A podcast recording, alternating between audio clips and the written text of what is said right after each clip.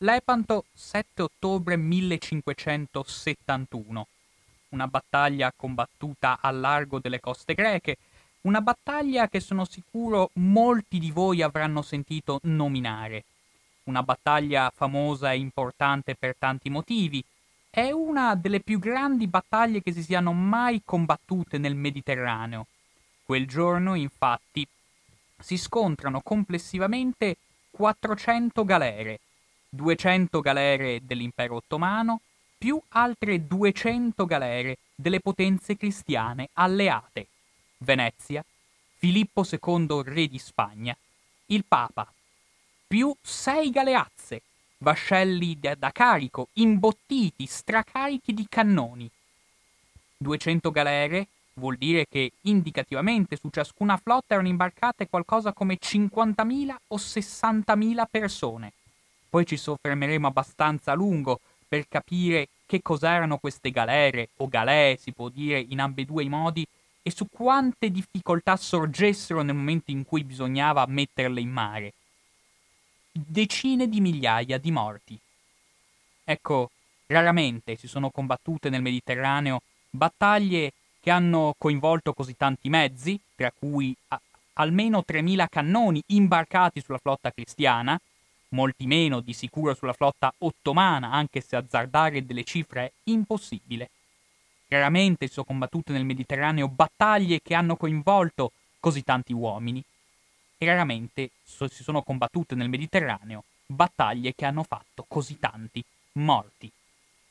È una battaglia famosa perché ferma, o almeno questa è l'impressione che fornisce ancora nella vulgata, dall'impressione di fermare la grande espansione dell'impero ottomano che si andava affermando come grande potenza del Mediterraneo. Questa è la vulgata che circola intorno alla battaglia di Lepanto, una battaglia decisiva sostanzialmente, che avrebbe impedito all'Occidente cristiano di essere fagocitato dalle mire egemoniche dell'impero ottomano e del sultano Selim è almeno dall'Ottocento, insomma, che nell'Europa cristiana, nell'Europa occidentale, c'è questo mito delle battaglie decisive della storia. E le battaglie decisive della storia, guarda caso, sono poi sempre quelle in cui si dice che l'Europa avrebbe rischiato di essere schiacciata o sottomessa da qualche potenza che arriva da Oriente e poi invece gli europei, grazie al loro valore intrinseco, oppure, secondo qualcuno, grazie alla provvidenza, gli europei hanno sempre vinto. È il caso della battaglia di Poitiers, in cui Carlo Martello sconfigge gli arabi. Prima ancora era il caso delle, vittori- delle vittorie greche contro i persiani, a Maratona, a Salamina.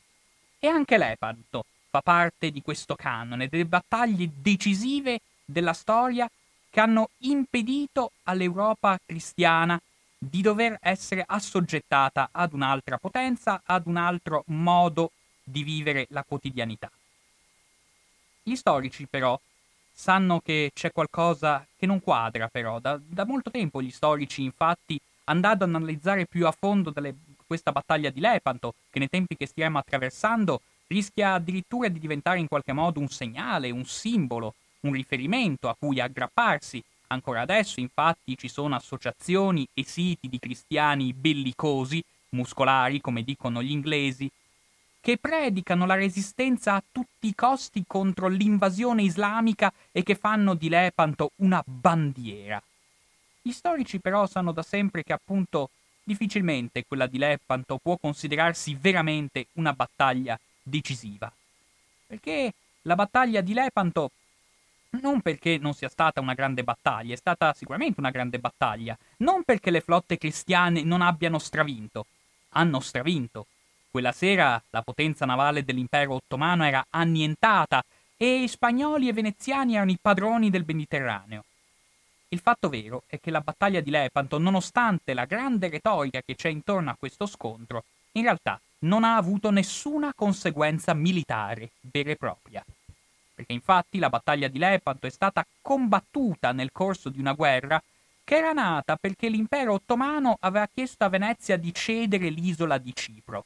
Venezia non voleva cedere Cipro, ha rischiato la guerra è nata la grande alleanza con gli spagnoli, è stata vinta la grande battaglia, però l'anno dopo la guerra non era ancora finita, il sultano non si era arreso, anzi aveva ancora in mare una flotta, e i veneziani, che in realtà ce ne avevano abbastanza di questa guerra e non hanno più intenzione di continuarla, decidono appena un anno dopo la battaglia di Lepanto di intavolare trattative per vedere cosa chiede il sultano ai fini di ottenere la pace. Il sultano chiede Cipro, che è quello che voleva fin dall'inizio, e Venezia cede Cipro al sultano Selim. Di conseguenza, quindi, gli ottomani che avevano perso la battaglia di Lepanto, l'anno dopo vincono la guerra. E dunque si può ben capire che questa battaglia di Lepanto in realtà non ha avuto una vera conseguenza effettiva. È una battaglia importante, grande, sanguinosa, ma che alla fine non ha deciso niente. E tuttavia proviamo a vedere un attimo più da vicino come si è arrivati a uno scontro del genere, come sia stato possibile che si sia giunti a una battaglia dagli esiti così definitivi, almeno apparentemente. Tutto era cominciato un paio d'anni prima.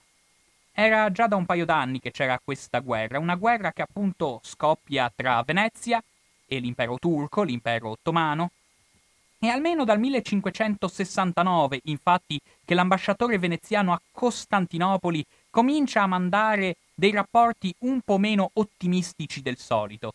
Era un uomo ottimista, infatti, si chiamava Marcantonio Barbaro. E fin da quando era giunto a Costantinopoli, nei suoi rapporti che spediva in patria, non faceva altro che dire che qui va tutto bene. La pace tra la Turchia e Venezia sta benissimo tanto ai turchi quanto ai veneziani, i turchi hanno altro in mente, hanno altre guerre per la testa. Fatto sta, tuttavia, che a partire dal 1569 l'ambasciatore veneziano comincia a mandare dei messaggi in cui si dice che l'impero ottomano sta iniziando a reclutare manodopera, ci sono degli strani lavori in corso presso l'arsenale di Costantinopoli, pare addirittura che il sultano abbia mandato in giro dei messaggeri con l'ordine di fabbricare nuove galere. È vero che l'ambasciatore viene sempre rassicurato dicendo che non è sicuramente Venezia la destinataria di questa espansione militare, e però si sa che in diplomazia non ci si può mai fidare fino in fondo. Dopo un po' viene fuori che effettivamente i turchi hanno una rivendicazione. Rivendicano infatti a Venezia l'isola di Cipro. Perché infatti il sultano Selim, figlio ed erede del grande Solimano il Magnifico, è stato spinto dai consiglieri, dai militari e dai religiosi della sua corte a fare una piccola guerra per dimostrare che l'impero ottomano non si è infiacchito. Solimano il Magnifico aveva fatto grandi conquiste, grandi bottino, ma a suo figlio, il sultano Selim, è tutto diverso da suo padre. È tutto diverso perché infatti gli ambasciatori veneziani ci dicono che Anzitutto soffre di una specie di complesso di inferiorità nei riguardi del suo nobile padre. Non è, non è facile essere il figlio del grande Solimano il Magnifico. Riceve infatti gli ambasciatori nella stessa sala dove riceveva suo padre, ma non siede nello stesso posto perché dice che non è degno e siede un po' più in fondo, un po' in un angolo.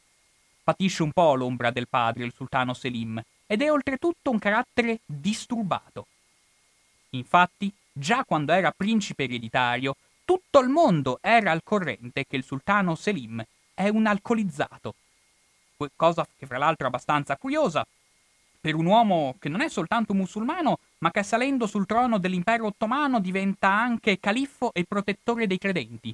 E tuttavia, gli ambasciatori veneziani ci dicono che comincia la giornata con una caraffina di acquavite e va avanti così tutto il giorno. Ed è un uomo bonario e pacifico, a cui la guerra non interessa affatto. Però viene spinto ostinatamente dagli, dai religiosi della sua corte a fare una guerra per pagare i suoi investimenti religiosi. Infatti è dovere del sultano costruire grandi bo- moschee, effettuare grandi investimenti religiosi, ma questi investimenti religiosi il sultano Selim non li può mica pagare con i soldi pra- pagati dai bravi musulmani. Per i suoi investimenti religiosi il sultano Selim ha bisogno di fare grandi guerre e grandi conquiste. e catturare soprattutto bottino. Il sultano Selim però è di carattere bonario e pacifico, e di fare la guerra in realtà non gli andrebbe molto. Questo per la serie l'impero ottomano che voleva conquistare il mondo. Perché infatti, apriamo questa piccola parentesi, quando si parla della battaglia di Lepanto, spesso si dà per scontato il fatto che i turchi avessero chissà quali ambizioni di egemonizzare l'Europa, chissà che razza di propositi avevano, chissà che, che propositi avevano riguardo per esempio al fatto che si sente dire spesso circa la possibilità che il sultano volesse far abbeverare i suoi cavalli presso le fontane di Piazza San Pietro, che fosse in grado sostanzialmente il sultano di mangiarsi l'Europa in un solo boccone.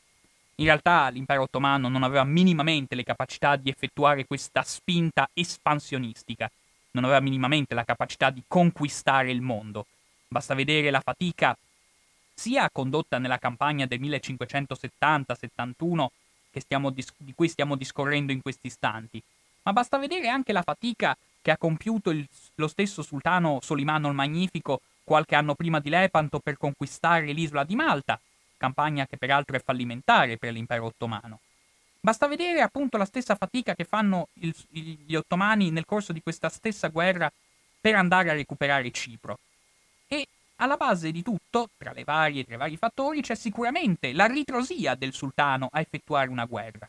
Però, dovendo adattarsi, dovendo cedere a questi a questi vecchi soldati, a questi vecchi ammiragli, a questi militari, a questa gente che scalpita attorno al sultano, il sultano è costretto a cedere e a fare una piccola guerra per mettere tranquilli i militari e i religiosi della sua corte.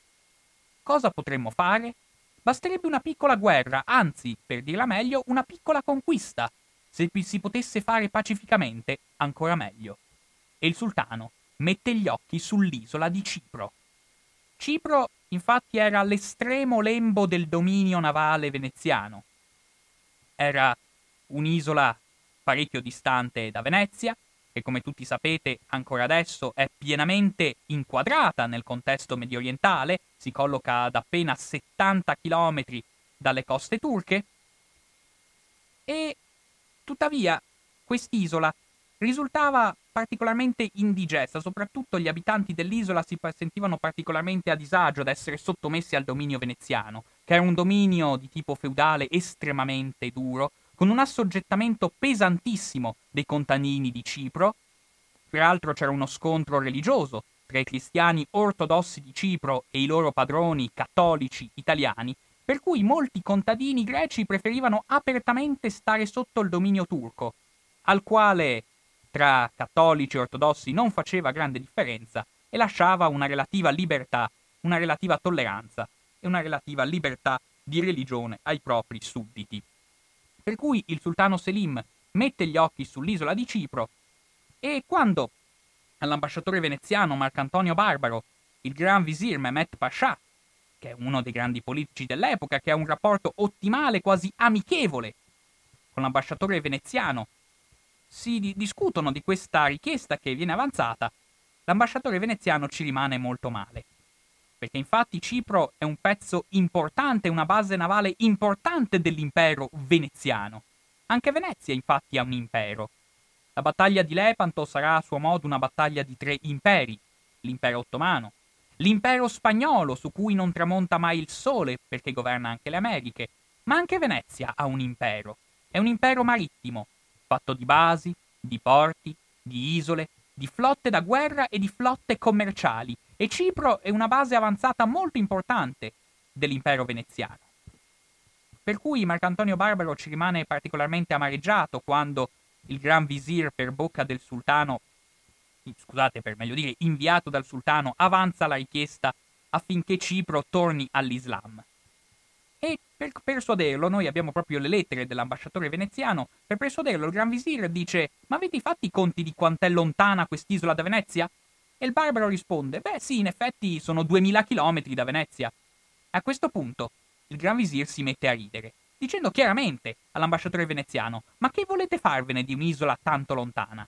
Datela a noi, che starà meglio» il, l'ambasciatore veneziano cerca di persuadere il Gran Visir, il suo interlocutore Mehmet Pascià, dicendogli che in fin dei conti però Cipro è sempre stata veneziana, è un'isola cristiana, E a questo punto il Gran Visir gli risponde che in realtà non è vero. In realtà l'ambasciatore si sbaglia. Cipro in passato è stata dei musulmani. Per cui si va a prendere un libro di storia, si verifica. Naturalmente ha ragione il Gran Visir. Cipro già in passato è stata sotto il dominio dell'Islam e di conseguenza i turchi rivendicano sostanzialmente il diritto di vedersela ritornare sotto la propria giurisdizione. Di conseguenza vengono avanzate a Venezia queste richieste di cedere l'isola di Cipro e ci sono molte valide ragioni per farlo. Peraltro Venezia aveva sempre riconosciuto una certa dipendenza dell'isola dal sultano, tanto che pagava al sultano un tributo in monete d'oro in cambio del fatto di poter continuare ad avere Cipro. E a, oltre tutto questo, finché rimane sotto il dominio veneziano, l'isola di Cipro spesso e volentieri è una base per pirati cristiani che vanno ad attaccare le navi che si spostano sulla rotta vitale dall'Egitto a Costantinopoli, che vanno ad attaccare le navi che trasportano i pellegrini musulmani che vanno alla Mecca, vanno ad attaccare le navi che portano il tributo dell'Egitto per il sultano, insomma ci sono tante buone ragioni perché il sultano rivendichi, rivendichi la giurisdizione sull'isola di Cipro. E per un po' il governo de veneziano è indeciso sul da farsi. Ci sono molti a Venezia che dicono diamogliela quest'isola al sultano. Non possiamo rischiare una guerra, perché le guerre costano. I veneziani hanno enormi interessi commerciali in Oriente. Non possiamo rischiare di rovinare i rapporti e di pagare e di svenarci a livello di risorse pubbliche per fare una guerra che non conviene a nessuno. Però a Venezia c'è un'altra fazione, una fazione fatta di giovani, bellicosi, che hanno voglia di menare le mani e hanno voglia di farsi valere e non conoscono tanto il mondo e non hanno tanta paura dell'impero ottomano. Di conseguenza, Venezia, grazie a questa fazione bellicosa, decide di affrontare la guerra, decide di non cedere Cipro, decide di arrivare allo scontro frontale. Venezia, in questo vero e proprio sussulto di orgoglio, infatti, si sente ancora la più grande potenza del Mediterraneo, è molto sicura di sé e di conseguenza quando è chiaro che a Costantinopoli si sta armando una flotta, anche a Venezia si decide di mettere in mare le galere. Per qualche mese, per un mese o due, nella primavera del 1570, è una gara fra l'arsenale di Istanbul e l'arsenale di Venezia su chi riesce a mettere in mare più galere. Poi ci fermeremo abbastanza a lungo sulle enormi difficoltà alla base di mettere in mare questo nutrito numero di imbarcazioni. Dopodiché le galere veneziane escono in mare con l'idea di andare a occupare Cipro per evitare che i turchi possano invaderla, quindi esce da Cipro nella primavera del 1570, perché infatti le galere sono imbarcazioni di 40 metri per 5, strettissime, basse, e che possono uscire solo in primavera perché quando le condizioni meteorologiche sono avverse non possono affrontare il mare. Di conseguenza, quando è, arriva la primavera, questa, questa flotta veneziana salpa, recluta i suoi rematori, fa tappa a Zara, poi cerca di spostarsi a Corfù, arriva fino a Corfù con l'intenzione di recarsi nel Levante a difendere Cipro. E tuttavia non riesce a spingersi molto oltre, perché infatti a bordo delle galere veneziane scoppia il tifo, cominciano a, mori- a, mari- eh, scusate, cominciano a morire centinaia di persone, i marinai, i soldati, gli stessi comandanti, iniziano veramente a essere decimati dall'epidemia di tifo che scoppia a bordo, quindi si chiedono rinforzi a Venezia, a Venezia si costruiscono nuove galere, si recluta nuova gente, le si manda quindi a rinforzare questa flotta a Corfù che si trova sempre più spesso a corto di rematori a col- e a corto di soldati a causa del tifo che impazza all'interno delle imbarcazioni Fatto sta che l'ammiraglio, a causa di queste condizioni sanitarie, non osa spingersi oltre. E mentre la flotta veneziana, quindi con estrema lentezza, si mette in mare, i turchi, indisturbati, hanno tutto il tempo per sbarcare a Cipro con tutta tranquillità. Secondo la leggenda sbarcano un immenso esercito, orde e orde. Noi andando a vedere da vicino ci accorgiamo dell'enorme fatica di costruire navi da carico, di reclutare rematori, di reclutare soldati, Fatto sta tuttavia che quando la flotta turca sbarca a Cipro, le guarnigioni veneziane si chiudono all'interno delle proprie fortezze. A Nicosia, a Famagosta e tutto il resto dell'isola cade rapidamente in mano ai turchi. Cipro cade rapidamente in mani turchi anche perché la popolazione greca e ortodossa di Cipro va incontro a braccia aperte ai turchi, ben contenta che i turchi siano, vengano a liberare Cipro dal dispotico dominio veneziano. Quindi all'interno dell'isola le forze turche non sembrano incontrare grande resistenza, queste forze turche che sono capeggiate da Lala Mustafa Pasha, un soggetto considerato da tutti brillantissimo, spiritoso, capacissimo, lo dico perché ne riparleremo in seguito di lui. Fatto sta che Lala Mustafa Pasha occupa la capitale dell'isola, la assedia, assedia Nicosia, il comandante veneziano che aveva rifiutato fino all'ultimo di arrendersi viene decapitato e alla fine in tutta l'isola soltanto Famagosta resiste e al comando della guarnigione c'è un altro nobile veneziano, Marcantonio Bragadin. Fatto sta tuttavia che tutto il resto dell'isola è caduto in mano ai turchi. Quindi, arrivati in questa situazione, Venezia si rende conto che è entrata in guerra da sola, ma ha perduto, Cifro, ha perduto Cipro, la sua flotta è imbottigliata nell'Adriatico, è bloccata a Corfù, scoppia, come già detto, sta, sta impazzendo ancora il tifo a bordo delle sue galere, di conseguenza cominciano a morire le persone a centinaia, poi a migliaia. È chiaro, insomma, che la campagna di quella primavera è naufragata in maniera abbastanza colossale. E di conseguenza a Venezia in molti cominciano a domandarsi se non sia il caso di aprire delle trattative di pace, perché questa guerra infatti dà fastidio a molti, vista soprattutto gli enormi interessi commerciali che i veneziani hanno nell'impero ottomano. Si comincia a negoziare anche sotto banco, senza farsi troppo vedere, perché tutto il mondo sta a guardare e i veneziani hanno già la cattiva fama di quelli che troppo facilmente si mettono d'accordo con i turchi. Fatto sta, tuttavia, che interviene a gamba tesa in questa situazione il Papa. Interviene Papa Pio V che intravede in questa situazione la possibilità di realizzare un sogno che sta covando da un sacco di tempo.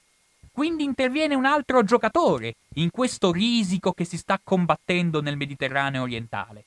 Papa Pio V, Michele Ghislieri, il quale è un domenicano, un vecchio inquisitore, un, sos- un persecutore instancabile di ebrei e di eretici, ed è anche oltretutto un feroce nemico dei musulmani e in particolare dell'impero ottomano. E Papa Pio V intravede nella situazione drammatica in cui si trova Venezia l'occasione per fare una cosa che sognava da sempre, vale a dire mettere insieme le potenze cristiane, le grandi potenze cattoliche, la Spagna e Venezia, e convincerle ad affrontare assieme flot- la flotta dell'impero ottomano. Si tratta soltanto di mettere insieme queste due flotte e in realtà è una cosa più difficile di quanto si possa immaginare, perché infatti veneziani e spagnoli si considerano rivali, non si amano, anzi si odiano. Se una nave da guerra spagnola fa tanto di entrare nell'Adriatico, c'è il rischio che la flotta venga catturata, gli ufficiali processati per pirateria e i suoi ufficiali impiccati nella costa più vicina. Però, fra queste due potenze che si odiano, la, diploma- la diplomazia pontificia instancabilmente fa la spola e alla fine le convince ad allearsi. È nata quella che viene immediatamente battezzata la Santa Lega e il Papa annuncia la grande notizia ai cardinali dichiarando testualmente che adesso potremo rompere le corna a quell'indomita bestia, che poi sarebbe appunto il sultano Selim. Quindi si tratta a questo punto di mettere insieme le flotte veneziana e spagnola per andare a fronteggiare i turchi. E non è uno scherzo. La flotta veneziana, come già detto, è devastata dal tifo, ma non è soltanto devastata dal tifo, perché infatti alcune sue galere sono state perdute in alcuni combattimenti precedenti, mentre invece la flotta turca è agguerrita, alla sua testa ci sono le squadriglie dei corsari algerini, che sanno fare la guerra in mare quanto e meglio dei veneziani. Oltretutto, la flotta veneziana è debilitata anche per il fatto che alcuni comandanti, in particolare il comandante della flotta l'anno precedente, è stato sbattuto in galera e messo sotto processo. Alcuni altri comandanti di galera sono stati accusati per corruzione, per inefficienza. Alcuni di questi sono andati in esilio e non sono tornati. Insomma, la flotta veneziana è una flotta che in questo frangente non si trova solo indebolita dalla situazione disastrosa o dal tifo, bensì anche dalle polemiche. E tuttavia, i tentativi affinché queste due flotte possano riunirsi è un, un, è un proposito che è sentito da tutti e che suscita veramente grande entusiasmo, perché la flotta spagnola e la flotta veneziana insieme hanno indubbiamente una forza maggiore rispetto alla flotta del sultano e sicuramente sono in grado di andare a distruggere la flotta dei maledetti infedeli islamici. Però la cosa non è semplice, non è semplice neanche da parte della flotta spagnola, perché la flotta spagnola infatti è più debole di quella veneziana. La flotta spagnola non ha un arsenale grande ed efficiente come quello di Venezia, ha arsenali più piccoli, più inefficienti, a Barcellona, a Cartagena. Non ha una tradizione, la flotta spagnola. E in realtà mettere in campo delle flotte richiede una notevole fatica, notevoli sforzi a livello energetico e umano. Bisogna costruire nuove galere, mettere in mare, reclutare rematori, reclutare soldati, ci vogliono mesi. E la cosa non è per niente facile. Di tutto questo, in Spagna, si occupa il fratellastro del re Filippo, Don Giovanni, Don Juan de Austria, che giovanissimo, poco più di ventenne, però è una spina nel fianco per il sovrano Filippo, il re prudente, perché tanto appunto Filippo è famoso per la prudenza e la calma con cui fa le cose e la lentezza con cui prende le sue decisioni, tanto il fratellino illegittimo, diciamo la parola bastardo, come si diceva a quell'epoca, è ardente, ansioso, voglioso di gloria, voglioso di far vedere chi è e insomma, il re Filippo lo ha, comanda- lo ha nominato, non a caso, comandante della flotta spagnola, in modo da dargli la possibilità di sfogarsi. Però, anche se Don Juan tempesta, la flotta spagnola è molto lenta a mettersi in mare. E nel frattempo i turchi sono usciti dalle loro... I, i, i turchi sono usciti in mare. I turchi sono usciti in mare anche nella primavera del 1571 Ormai Cipro è assediata, c'è solo Famagosta resiste, ma è chiaro che non durerà a lungo e nel giro di qualche settimana sarà costretta ad arrendersi. E la flotta turca esce in mare anche nella primavera del 1571 con grandi ambizioni. E in tutto l'Occidente cristiano, tutto l'Occidente mediterraneo soprattutto, ci si domanda dove andranno a colpire i turchi questa volta. Potrebbero sbarcare a Otranto, in Puglia, come hanno fatto tanto, tanto tempo prima, in realtà i turchi sono gente sistematica e hanno intenzione di continuare a smantellare il dominio navale veneziano, visto che era stata così semplice prendere Cipro qualche tempo prima. Di conseguenza, la flotta turca risale l'Adriatico, arriva a costeggiare Creta, che è un'altra colonia veneziana, anzi a questo punto caduta Cipro, dove solo Famagosta resiste al comando di Marcantonio Bregadin, solo Creta rimane come ultimo avamposto veneziano. Di conseguenza, i turchi sbarcano a Creta, i contadini cretesi gli vengono incontro i turchi a braccia aperte, felici perché finalmente sono venuti a liberarli dai padroni veneziani. Analogamente, questi contadini cretesi, questi montanai cretesi con i loro popi in testa, si comportano in maniera tutto sommato analoga a quanto avevano fatto i loro, i loro amici, i loro colleghi ciprioti l'anno prima, con peraltro la differenza, e anche qui storie da raccontare ce ne sarebbero molte, sul fatto che i veneziani, sapendo di quanto i contadini ciprioti e anche i cretesi, tutto sommato, sono ben disposti verso i turchi, compiono le loro efferate rappresaglie, mandando delle pattuglie di soldati di notte ad accerchiare i villaggi e poi la mattina si attacca al villaggio, si distrugge tutto e si ammazzano tutte le persone presenti all'interno di quel nucleo abitativo, proprio per rappresaglia contro questa tendenza dei contadini dell'Egeo ad accogliere i turchi a braccia aperte. Però in questo momento in cui i turchi sono arrivati ad attaccare Creta, in realtà non hanno intenzione di occuparla. Non hanno artiglieria d'assedio, hanno semplicemente intenzione di fare una scorreria. Quindi i turchi, dopo aver attaccato Creta, risalgono nell'Adriatico, attaccano le varie isole ionie, che sono anche quelle colonie veneziane, Zante e Cefalonia, passano accanto a Corfù e si addentrano nell'Adriatico. E una volta che i turchi si addentrano nell'Adriatico, a Venezia si spaventano abbastanza. Noi abbiamo documentazione molto ampia di fortificazione affrettata del Lido, di convocazione di milizie dalla terraferma per arrivare a difendere Venezia. In realtà il, il nunzio pontificio, che è un informatore molto prezioso di quegli avvenimenti, ci dice che in realtà questi signori veneziani, questi signori del governo veneziano, non è che hanno davvero paura che i turchi arrivino ad attaccare Venezia, però la popolazione è nel panico e bisogna far vedere gli occidentali stanno facendo qualcosa. Nel frattempo si è firmata la Lega Santa e di conseguenza l'aspettativa di tutti è che alla flotta veneziana, che si sta riprendendo dal tifo molto lentamente ma ancora molto debilitata, vada ad aggiungersi una grande flotta del re di Spagna.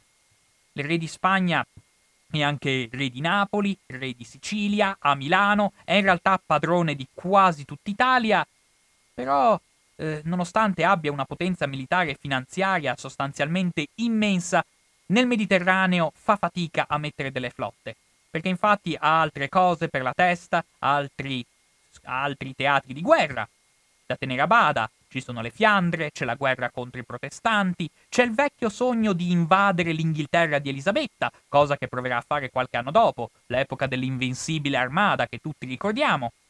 E di conseguenza nell'Adriatico fa una grande fatica a mettere delle flotte, tuttavia accetta, anche sotto protocollo, di investire in maniera sostanziosa riserve economiche, nonché fatica intellettuale, ne riparleremo, per mettere in campo delle flotte. E intanto la flotta veneziana nella primavera del 1571 è uscita di nuovo in mare, in la primavera ovviamente, perché le galere non navigano d'inverno. Le galere sono barconi di 40 metri per 5, lunghe, strettissime, stracariche di gente, perché in, in quei 40 metri per 5 possono portare centinaia di rematori, di soldati, di marinai.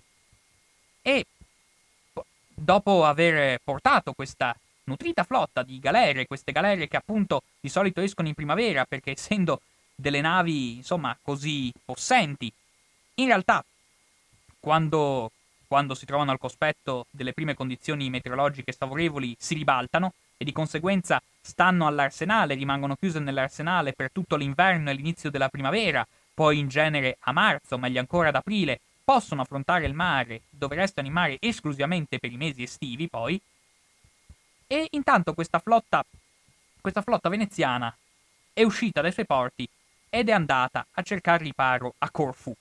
Corfù che è considerata all'epoca l'occhio di Venezia e che è finalizzata questa postazione a sbarrare l'ingresso dell'Adriatico. Ma anche l'Adriatico i veneziani non lo chiamano mica così, lo chiamano, scusate, lo chiamano il Golfo di Venezia. E quello è il posto adatto per rimanere in guardia e vedere se i turchi hanno intenzione di venire avanti e se è in qualche modo possibile fermarli. E in effetti, come ho detto, i turchi si sono addentrati nell'Adriatico, sono passati accanto a Corfù. E per Sebastiano Venier, il comandante della flotta veneziana, a questo punto c'è un dilemma che incombe, perché infatti nonostante tutto in questo momento la flotta veneziana è ancora notevolmente più debole della flotta turca. Se fossero arrivati gli spagnoli ci sarebbe stata una massa d'urto sufficiente per fronteggiare i musulmani, però in queste condizioni i veneziani da soli non sono mica in grado di affrontare il nemico. E di conseguenza Sebastiano Venier, che non può dare battaglia, a Corfù non può rimanere. E deve decidere dove andare. Le opzioni a questo punto sono solo due. O si ci si addentra nell'Adriatico e si va a cercare rifugio a Brindisi, sapendo che c'è il rischio molto fondato che i turchi possano addentrarsi nuovamente mandare nuove forze all'interno dell'Adriatico e col rischio di rimanere imbottigliati all'interno dell'Adriatico con una flotta molto più grossa della nostra che ti spedisce sempre più indietro fino a incagliarti in un vero e proprio collo di bottiglia, oppure l'altra alternativa che viene fatta presente al comandante della flotta veneziana Sebastiano Venier è quello di andare a Messina, porto del re di Spagna, e lì mettere al sicuro la flotta. Ovviamente il trasferimento a Messina, come già detto, è la cosa più sicura per mettere a riparo la flotta. Però naturalmente questo significa che la flotta veneziana rinuncia a difendere l'Adriatico. Sebastiano Venier deve decidere cosa fare. E tutti gli dicono rimaniamo a Brindisi, andiamo a Brindisi. Non possiamo rinunciare a difendere l'Adriatico. Cosa diranno a Venezia? Però alla fine Sebastiano Venier decide. Si andrà a Messina, porto del re di Spagna. E nel frattempo a Barcellona Don Juan è lì che tempesta, cerca di accelerare le cose, però la Spagna fa sempre le cose in maniera estremamente lenta. Poi a un certo punto per fortuna salpa da Barcellona e va a fare tappa a Genova, che non ha parte in senso stretto dei domini spagnoli, è una potenza indipendente Genova, però è alleata, strettamente alleata del re di Spagna. I banchieri genovesi sono quelli che finanziano la corona di Spagna, la flotta genovese una parte importante della flotta spagnola e di conseguenza Don Juan va a fare tappa a Genova, dove da mesi fervono i preparativi per l'arrivo di questa flotta. Si stanno comprando archibugi e polvere da sparo a Milano, barili di tonno, di formaggio, di pesce salato, di vino, di liquore e di aceto un po' dappertutto per caricare a bordo di questa flotta. Sono preparativi veramente che richiedono un lavoro pazzesco al punto tale che l'ambasciatore spagnolo a Genova in quell'estate comincia a dare segni di squilibrio e deve essere sostituito perché sta impazzendo. Dopodiché Don Juan, arrivato a Genova, carica i soldati lanzichenecchi, alemanni, come dicono loro, reclutati nel Trentino e che sono venuti giù fino ai porti di Genova e La Spezia per imbarcarsi su questa flotta, dopodiché la flotta di Don Juan riparte da Genova, va a fare tappa a Napoli, che è un'altra capitale dei domini spagnoli, dove ovviamente deve unirsi ad altre galere, quelle napoletane, e però le cose si fanno sempre in modo estremamente lento. Infatti i, napoletani stanno ancora costruendo l'arco di trionfo che dovrà accogliere Don Juan, di conseguenza lo pregano di restare ancora un giorno o due in mare prima che vengano completati i lavori. Don Juan aspetta e nel frattempo, nel frattempo la flotta di Sebastiano Venier è arrivata a Messina e tutto il mondo sta col fiato sospeso, perché è la prima volta che la flotta veneziana va a mettersi in un porto straniero, a disposizione di, di un alleato infido, che se volesse potrebbe fare anche tutto quello che vuole di quella flotta. E i problemi sono continui, le difficoltà sono enormi, con le autorità di Messina che non accettano la moneta veneziana. Però intanto Sebastiano Venier tiene duro e aspetta che arrivi Don Juan.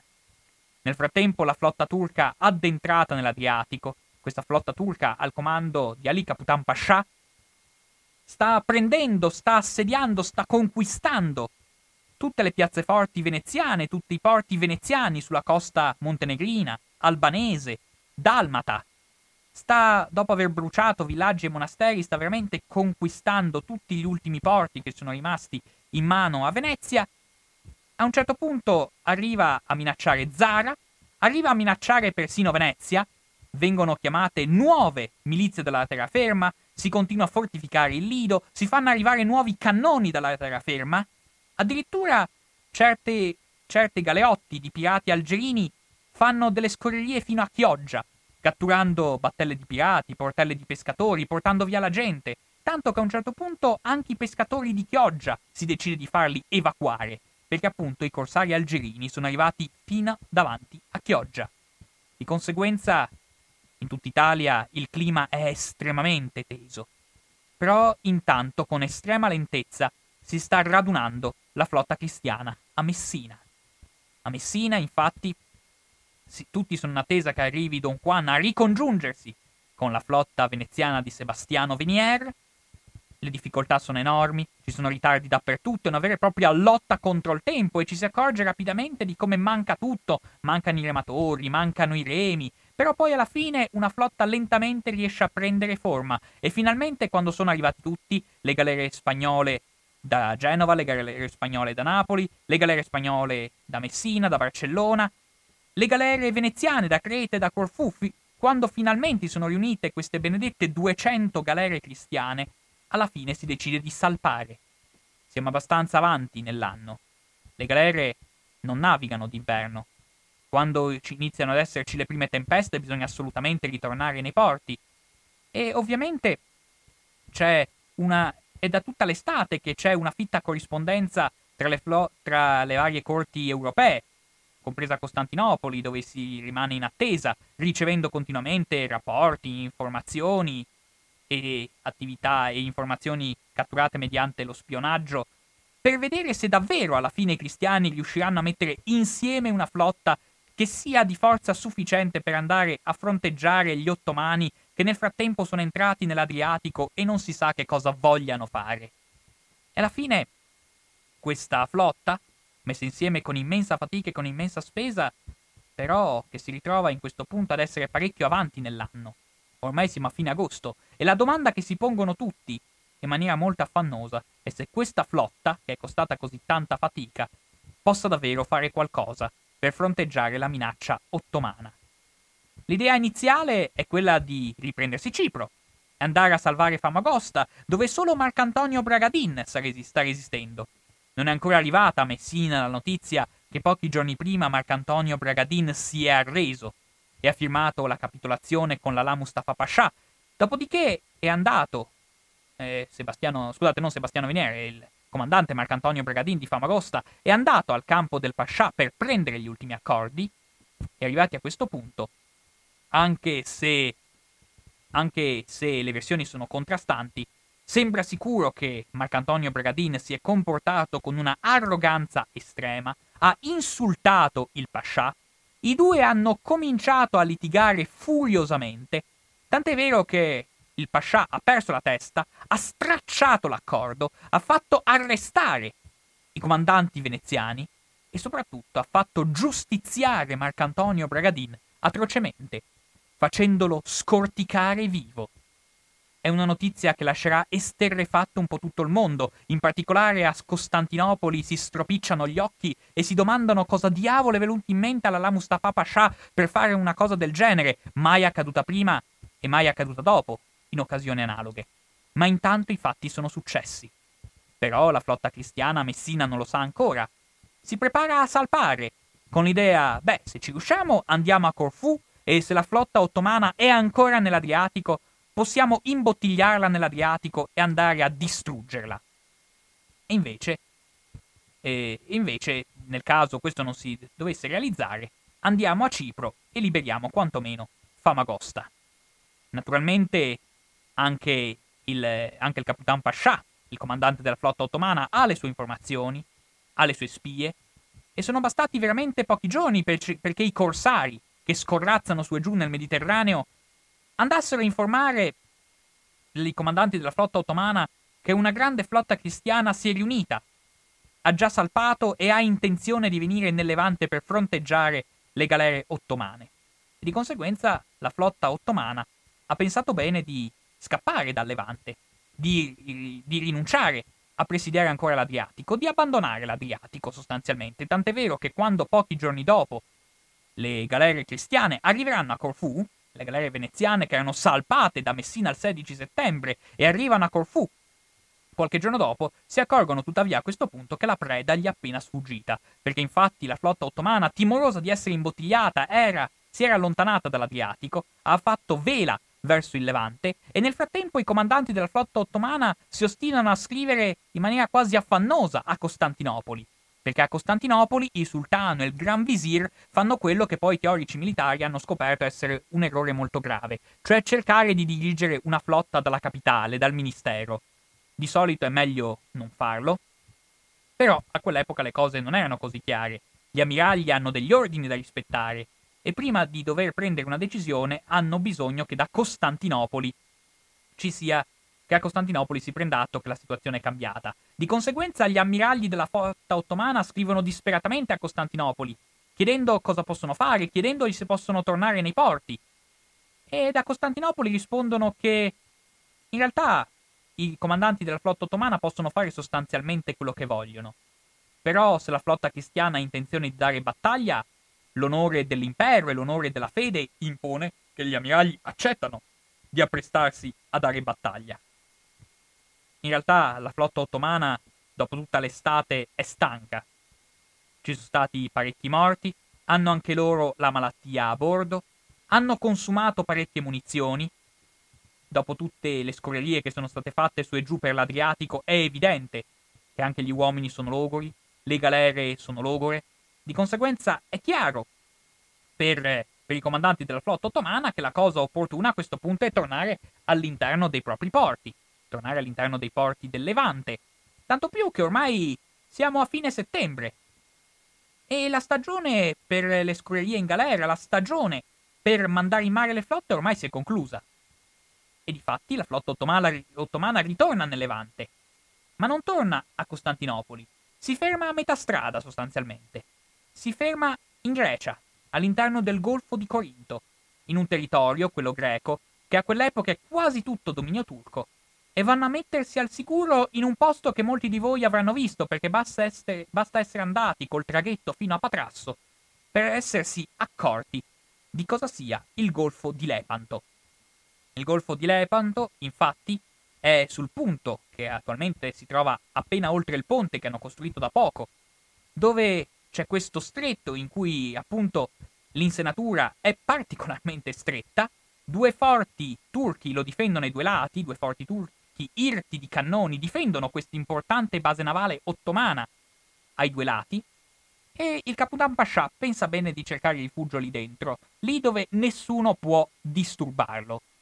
E intanto il Capitan Pascià scrive a Costantinopoli dicendo che tutto sommato la flotta turca può rimanere lì all'interno del Golfo di Lepanto al sicuro per tutto l'inverno. Nel frattempo si fanno anche i conti. C'è da dire che la flotta turca nel corso di quell'estate ha catturato un bel po' di bottino, ha fatto una campagna abbastanza vittoriosa, però ormai appunto gli uomini sono stanchi, se non malati o addirittura morti. Di conseguenza la flotta turca dentro Lepanto è a corto di rematori, è a corto di soldati, ma non ha importanza ormai, è ottobre. Ormai siamo giunti nell'ottobre del 1571, la campagna del 71 è finita e il Capitan Pascià, con estrema disinvoltura, comincia persino a licenziare i soldati che hanno voglia di tornarsene a casa. Perché tanto ormai la campagna è finita e c'è da dire che per i turchi si è conclusa anche in maniera abbastanza vittoriosa. Nel frattempo ci riposiamo, ci rinforziamo, reclutiamo nuova gente, sistemiamo le galere che magari si sono un po' danneggiate e logorate, però nel frattempo la flotta cristiana si trova ancora a Corfù e a causa sempre di questi corsari che vagano su e giù per l'Adriatico, tutti hanno notizie su tutti. Di conseguenza i cristiani, sebbene con un certo ritardo, vengono a sapere che la flotta ottomana ha fatto vela verso Lepanto e si trova al sicuro all'interno del golfo di Lepanto. E a questo punto eh, la flotta cristiana, che oltretutto viene a conoscenza del disastro di Famagosta e della morte del Bragadin, matura dentro di sé sia una voglia di vendetta per ciò che è capitato, però matura anche, come dire, un certo sconforto, nel senso che all'interno della flotta cristiana si dice, beh ma se Cipro è persa, allora che cosa diavolo ci stiamo a fare in mare? Molti pensano, visto che ormai siamo anche i primi di ottobre e appunto non c'è più tanto tempo per tenere in mano, per tenere in mare le flotte, il rischio di tempesta è sempre in agguato e non si può rischiare, di conseguenza molti pensano che sarebbe opportuno tutto sommato tornarsene a casa. Però molti dicono che non si può però rinunciare a sfidare il turco, dopo tutto lo sforzo che è stato fatto, dopo tutte le risorse che sono state impegnate, dopo tutta l'attenzione che il mondo cristiano sta, eh, sta riversando verso questa, eh, verso questa incursione militare, è evidente che non si può tornare a casa senza averci almeno provato a sfidare i turchi. Di conseguenza la decisione che si prende è di andare a far vela verso Lepanto e al limite, se i turchi non escono dal porto, si può solo incrociare avanti e indietro e poi si torna a casa. Qualcuno pensa che sia meglio tornare a casa fin da subito. In particolare lo pensa Don Andrea Doria, che comandava le galere genovesi, di cui 11 erano di sua proprietà e non gli piaceva rischiare di sciuparle. Per cui, tutto sommato, l'ammiraglio Andrea Doria pensa che, tutto sommato, se non succede niente, è anche meglio. Però, alla fine, la decisione che si prende è quella di far vela con tono molto minaccioso nei riguardi dell'impero ottomano. Di conseguenza la decisione che si prende di far vela assolutamente verso il Levante, avvicinarsi al porto di Lepanto e se all'imboccatura del porto i musulmani non escono, la flotta cristiana allora sì, tornerà a casa, dicendo di aver vinto perché i musulmani non hanno osato uscire, essendo terrorizzati da quelle, dalle flotte cristiane che hanno visto avvicinarsi. Naturalmente anche il sultano ha le informazioni, le sue spie, i suoi rapporti ed è ben consapevole che una flotta dei maledetti infedeli cristiani si va avvicinando alle flotte, eh, scusate, alle coste dell'impero. Ed è dovere del sultano difendere la popolazione, difendere il territorio da questi infedeli che sicuramente vengono per attaccare e sicuramente vorranno sbarcare, saccheggiare, chissà dove arriveranno a sbarcare. Di conseguenza il sultano manda ordine a raffica, evacuare la popolazione dalle coste, fortificare i punti difesa e per la flotta uscire in mare ad affrontare il nemico.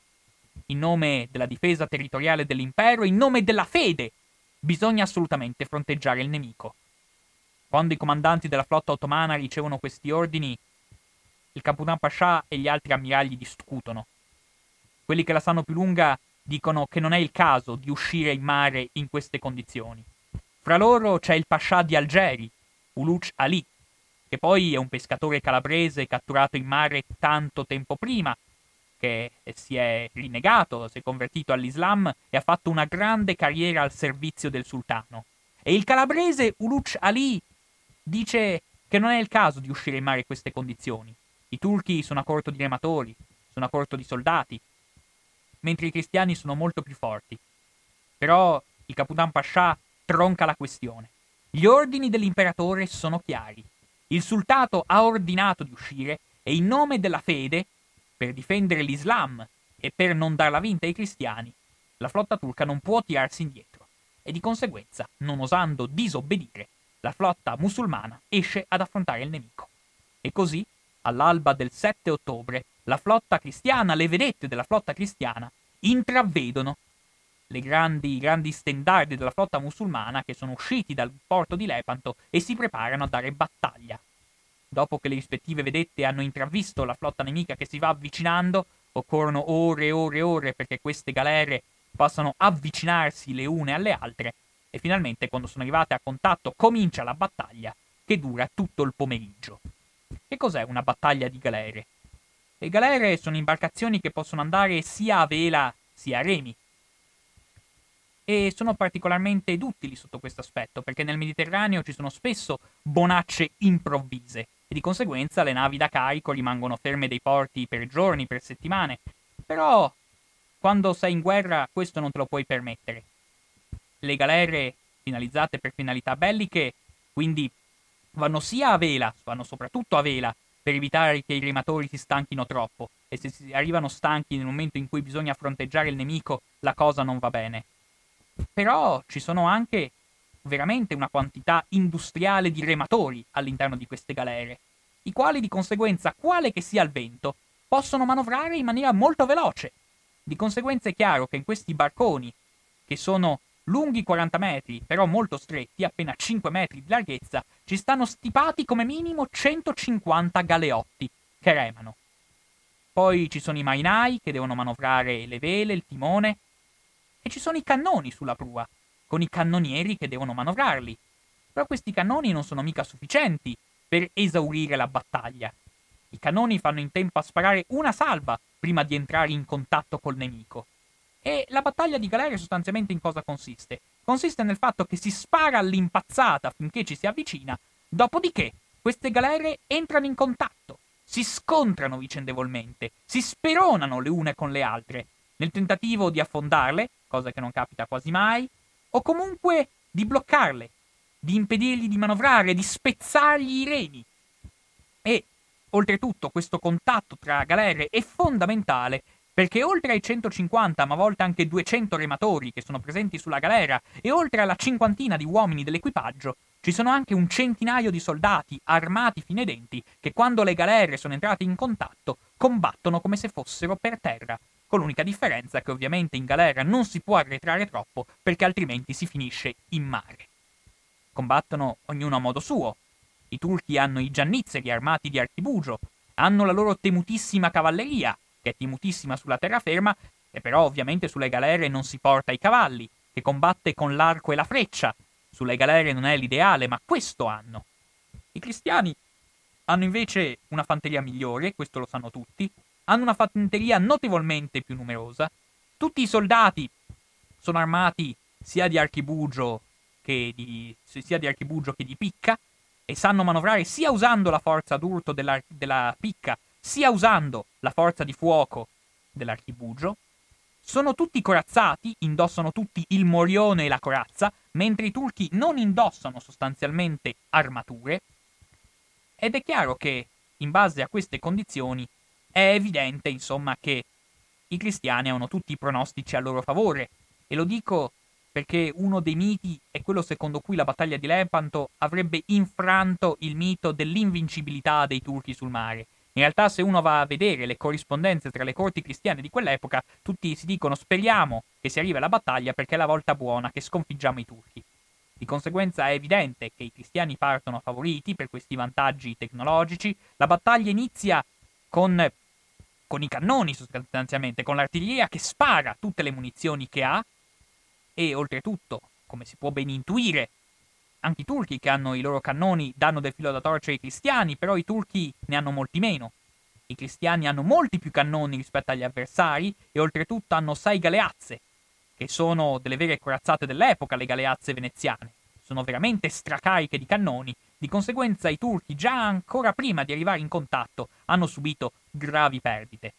Dopodiché la flotta ottomana viene annientata. Cosa vuol dire che la flotta ottomana viene annientata? Vuol dire che la fanteria cristiana, lentamente, conquista e cattura le galere del nemico. Cosa vuol dire cattura? Vuol dire che si salta a bordo della galera nemica dopo qualche salva di archibugi che spazza il ponte. Un ponte che peraltro era reso abitabile perché in realtà queste, queste galere navigavano sostanzialmente al pelo dell'acqua. Erano veramente pesantissime, avevano solo un ponte e una stiva, però la stiva era inabitabile. Dicevo che quindi dopo aver spazzato il ponte si macella, si uccide a colpi di archibugi e di spada tutte le persone che ci si trova davanti, li si butta in mare, li si macella in mezzo al sangue. E dunque, in questo modo, in questo modo estremamente cruento, come vedete, alla fine si arriva alla sera che la flotta ottomana è particolarmente annientata. Qualche duello viene vinto dai turchi, la stragrande maggioranza dei duelli sono vinti dai cristiani. Alla sera, le galere dei veneziani sono sostanzialmente scomparse. Qualche centinaio sono catturate dai cristiani, i quali intendono trascinarsele via. Poche affondano sotto il colpo dei cannoni. Molte, quando si vede che sono particolarmente logore, vengono lasciate rompersi nel fondo dell'Adriatico. E gli uomini? Eh, quando gli uomini a bordo delle galere ottomane sono schiavi cristiani, si liberano se ne liberano parecchie migliaia. Ma le persone che remano a bordo delle galere ottomane non sono tutti schiavi. Ne riparleremo, ma c'era veramente erano solo una minoranza gli schiavi cristiani. Gli altri o rimangono macellati nel corso del combattimento, oppure affondano con le loro galere. Di quindi di quei 60.000 uomini che erano imbarcati a bordo delle galere turche, una minoranza, quel migliaio di schiavi cristiani si salvano, gli altri sono andati. Anche a bordo delle galere cristiane ci sono morti e feriti dappertutto, i feriti continueranno a morire negli ospedali di Genova e di Messina nel corso dell'inverno. Però la flotta cristiana è rimasta sostanzialmente intatta. Le sue galere sono rimaste integre. Queste galere cristiane che avevano affrontato i musulmani, ben sapendo che la flotta cristiana era fresca, intatta, messa appena in piedi, quindi appena, appena reclutata e quindi fresca, non particolarmente logorata da periodi di battaglia, mentre invece la flotta ottomana tutti sapevano che era ormai logorata, stanca, depressa, piena di malattie a bordo e con i soldati particolarmente esausti dopo tutti i mesi estivi, alla fine, quindi venendo incontro sostanzialmente a quelli che erano tutti i pronostici, evidentemente la flotta cristiana, per usare il linguaggio dell'epoca, taglia a pezzi la flotta ottomana. L'unico che ne esce con onore è il vecchio calabrese, Uluc Ali, il quale, insomma, dirigendo le sue flotte di pirati algerini, che erano i più furbi di tutti, la sapevano particolarmente lunga, erano le persone più sveglie, forse tutto sommato, all'interno dell'impero ottomano, riescono, riescono a farla franca, riescono a salvarsi, portandosi dietro anche qualche galera cristiana catturata, riescono anche a prendere l'alto mare in maniera anche abbastanza disinvolta, in particolare il vecchio calabrese Uluccialì, che si trovava davanti il comandante delle galere genovesi Andrea Doria, riesce a trovare un, bar- un varco, riesce a infilarsi, rompe al passaggio qualche galera cristiana, tra cui la grande capitana dei Cavalieri di Malta, e poi se ne torna a Costantinopoli con la sua squadretta algerina intatta e portandosi dietro il grande stendardo dei Cavalieri di Malta. Tutto il resto della flotta ottomana però è distrutta. Il Capitan Pascià Ali muore nella battaglia e ovviamente la notizia di questa vittoria, che era stata così accanitamente cercata e voluta all'interno del mondo cristiano raggiunge la cristianità raccogliendo un entusiasmo davvero impareggiabile. Sebastiano Venier manda la sua galera più veloce, che per di più si chiama l'Arcangelo Gabriele, quello che porta delle buone novelle, a Venezia per dare la notizia della vittoria. Quindi nel giro di pochi giorni tutto il mondo cristiano sa di questa gloriosa battaglia e già pochi giorni dopo i tipografi veneziani stanno stampando mappe, carte dove è riportata la storia della battaglia, dove è riportata la mappa della battaglia. Nel mondo cristiano esiste già la stampa, che nel mondo musulmano non esiste ancora. E questa battaglia che era stata combattuta in modo tutt'altro che inatteso, anzi, potremmo dire che erano da mesi, se non addirittura da anni, che i cristiani bramavano questo scontro, dappertutto ci sono celebrazioni, Te Deum. E uno dei fenomeni più impressionanti della battaglia di Lepanto è appunto il fatto che nel giro veramente di pochi mesi i tipografi spagnoli, italiani, ma anche francesi tutto sommato, dove questa battaglia rimane, rimarrà ancora oggi tutto sommato nell'immaginario collettivo, rimanendo molto, in maniera molto ferma all'interno proprio della cultura popolare, dicevo che questi tipografi pubblicano nel giro di pochi mesi una marea di instant book, come diremo oggi, di veri e propri libri, ma anche opuscoli, poesie, storie, carte, e veramente nel giro di qualche mese qualunque europeo che abbia qualche soldo in tasca può comprarsi la stampina con la mappa della battaglia, col nome dei comandanti più importanti, con, con i nomi dei turchi più pericolosi catturati, e insomma e insomma, da quel momento in poi, la battaglia di Lepanto non ha smesso di risuonare come uno dei momenti decisivi nella storia del Mediterraneo, ma soprattutto come uno, uno dei momenti decisivi del confronto tra cultura cristiana e cultura islamica. Ma il mondo cristiano forse sta esultando troppo presto, perché è ottobre. La flotta è in mare, carica di una quantità esorbitante di morti e di feriti, ma carica altresì di un centinaio di galere ottomane piene di schiavi, piene di cannoni, piene di un bottino prezioso che si vuole assolutamente riportare in patria. È ottobre. Iniziano le tempeste, fa freddo, le condizioni cominciano a mettersi in maniera sfavorevole e per qualche giorno all'interno della flotta cristiana si, ba- si dibatte se andare a Costantinopoli a cannoneggiare la capitale del nemico. Dopodiché però la decisione a cui si giunge è che, vista anche la situazione, tutto sommato la cosa migliore è tornare all'interno dei propri porti a Genova, Messina, e lì spartirsi il bottino. Quindi eh, sia a Messina che a Genova gli ospedali si riempiono di feriti, che continueranno a morire nei mesi successivi, oppure saranno dimessi dagli ospedali e a quel punto si ritroveranno in strada senza un soldo, fino a quando l'ambasciatore spagnolo a Genova non scrive al re Filippo implorandolo di mandare dei fondi perché questi soldati, che sono usciti dagli ospedali, si ritrovano in strada senza neanche un paio di scarpe. E nel frattempo si fanno i piani per l'anno prossimo. L'anno prossimo sì che andremo a Costantinopoli e anche a riprenderci Cipro. Ma il sultano, dimostrando le energie sbalorditive che l'impero ottomano è in grado di mettere in campo quando ce n'è bisogno, nel corso di quell'inverno mette in mare una nuova flotta.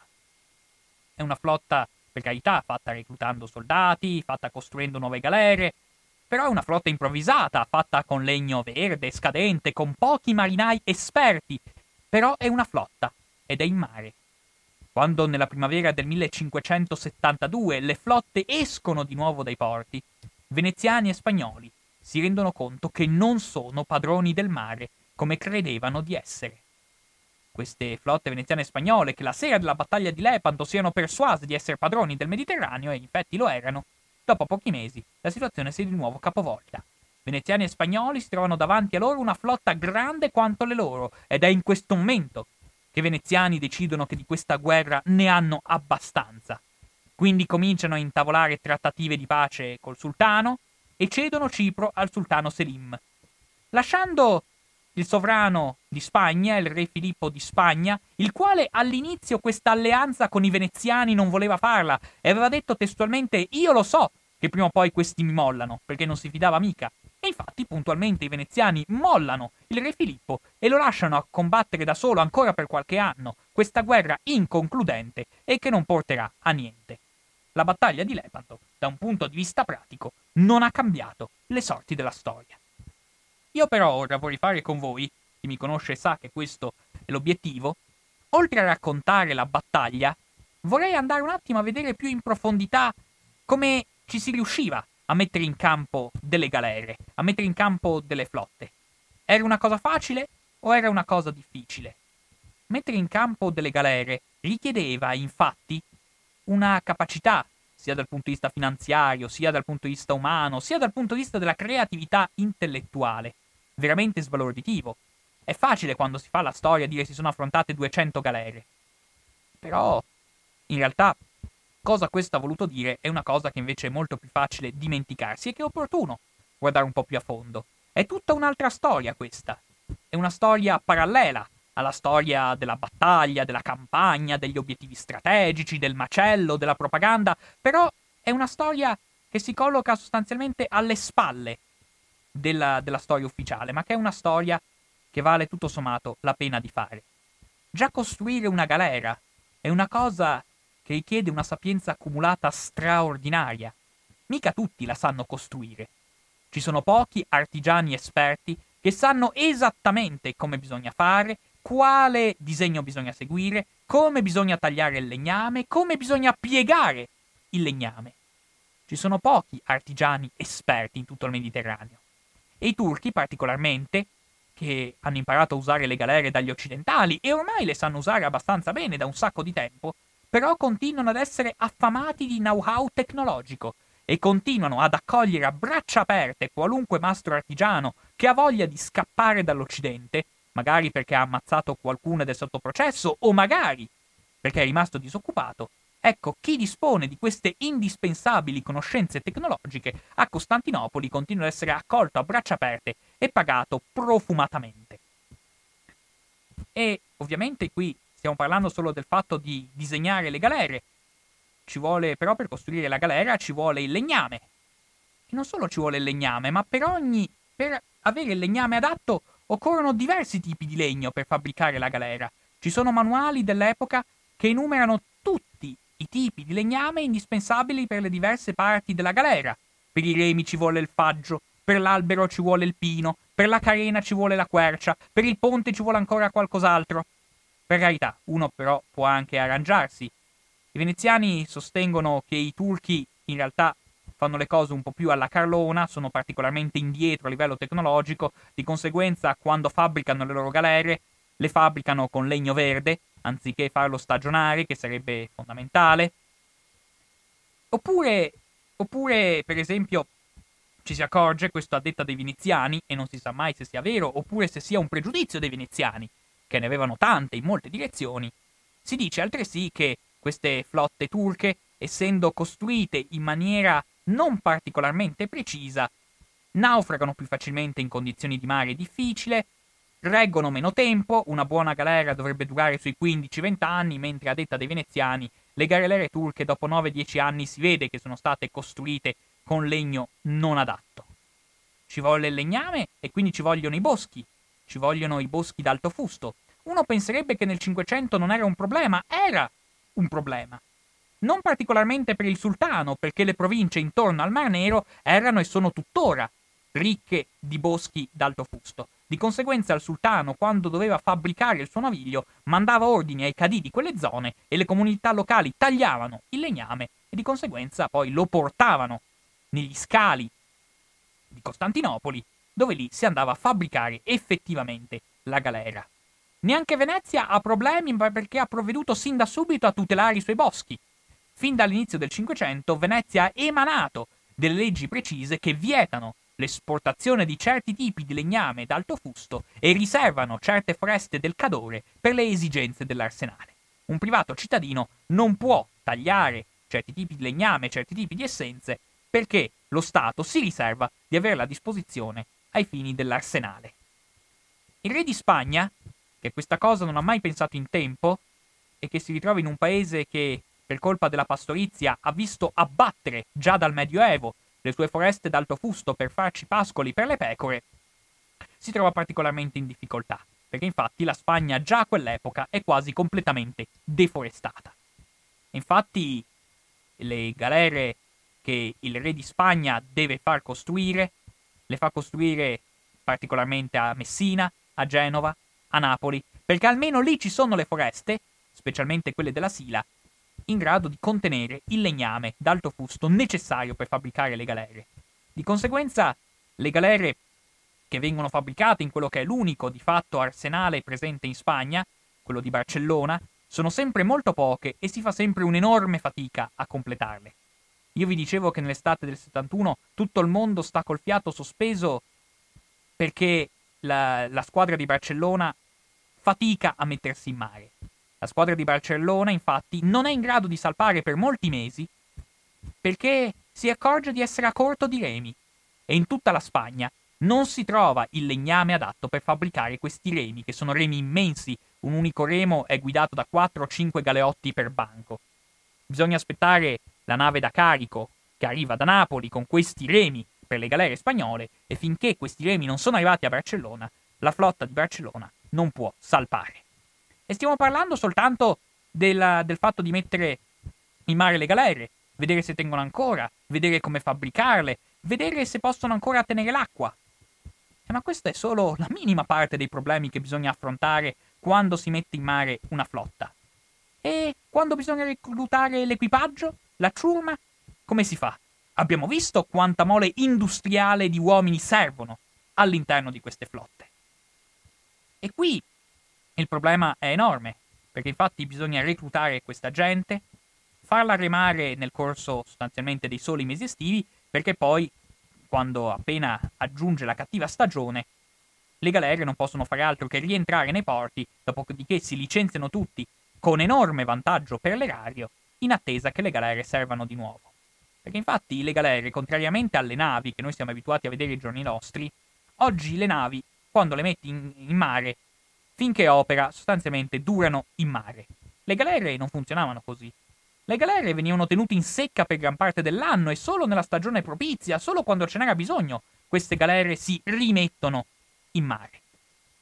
Questo vuol dire che all'interno del più grande impianto industriale dell'Europa mediterranea dell'epoca, cioè l'arsenale di Venezia, ci stanno stipate qualcosa come 100 galere, in grado, l'arsenale di Venezia è in grado di contenere 100 galere smontate, che però le maestranze dell'arsenale di Venezia sono in grado di rimontare, ci mettono sostanzialmente un paio di mesi per farlo, rimontare per l'occasione e quando non servono poi le si, rit- le si riporta in secca in attesa che tornino di nuovo utili. Di conseguenza una flotta sorge sostanzialmente dal nulla e, quando ce n'è bisogno, il governo veneziano chiama all'interno dell'arsenale quel migliaio di artigiani, perché l'arsenale di Venezia è in grado di far lavorare contemporaneamente la bellezza anche di migliaia di artigiani, i quali appunto sono in grado, nel giro di relativamente poco tempo, di mettere in mare questa flotta. Non è l'arsenale di Venezia un impianto industriale nel senso nostro del termine. Perché infatti questi artigiani di Venezia non sono assunti a tempo pieno. Sono gli artigiani di Venezia, i carpentieri, i calafati, i remaioli, i fabbricanti di remi, i quali se ne stanno alla loro bottega e quando ce n'è bisogno vengono reclutati all'interno dell'arsenale per fabbricare le galere o comunque per montare le galere dello Stato, per lavorare o comunque anche solo per conservare le galere dello Stato ma la Repubblica è talmente disposta a spendere per avere sempre a disposizione questa manodopera che ha degli accordi con le corporazioni artigiane che garantiscono a questi artigiani degli privilegi inauditi altrove in Europa. Infatti, questi calafati, remaioli, carpentieri veneziani, ognuno sta alla sua bottega e lavora, ma se un giorno non ha lavoro, ha diritto di andare all'arsenale e riscuotere la paga di quel giorno, che ci sia bisogno di lui o che non ci sia bisogno di lui. In questo modo, però, la Repubblica sa di avere il pieno controllo sulle sue forze artigiane, sono tutti schedati, elencati, registrati, e quando c'è bisogno di loro, ovviamente questi artigiani mollano la loro bottega e arrivano all'arsenale. Dicevamo che il più grande impianto industriale del mondo europeo mediterraneo è quello di Venezia. Il secondo, naturalmente, è l'arsenale di Costantinopoli, che è stato messo in piedi dai turchi a imitazione di quello veneziano. Stato messo in piedi turchi a imitazione di quello veneziano, con delle differenze, con anche dei miglioramenti, che è persino più grande. A Costantinopoli ci sono qualcosa come 200 capannoni, all'interno di cui c'è la possibilità di lavorare fino a 200 galere. Per carità, la manodopera esperta, come avete capito, è sempre scarsa, però la si fa venire dall'Occidente pagandola un bel po' di quattrini, oppure la si fa arrivare dai possedimenti greci, perché infatti i greci hanno una sapienza marinara accumulata, cosa che i turchi assolutamente non hanno. A Costantinopoli non c'è questa usanza di pagare gli artigiani quando non c'è bisogno di loro, e i veneziani trovano che sia una cosa molto saggia. Infatti, una cosa che viene reputata molto saggia, noi abbiamo le lettere in cui gli ambasciatori veneziani si lamentano proprio dicendo vedete come sono furbi questi turchi, non è che svenano le loro casse pubbliche per pagare questi artigiani anche quando non servono a niente. Gli artigiani di Costantinopoli sono reclutati per l'arsenale, quando il sultano li chiama questi vengono ovviamente senza batter ciglio, però non c'è bisogno di pagarli anche quando non servono a nulla.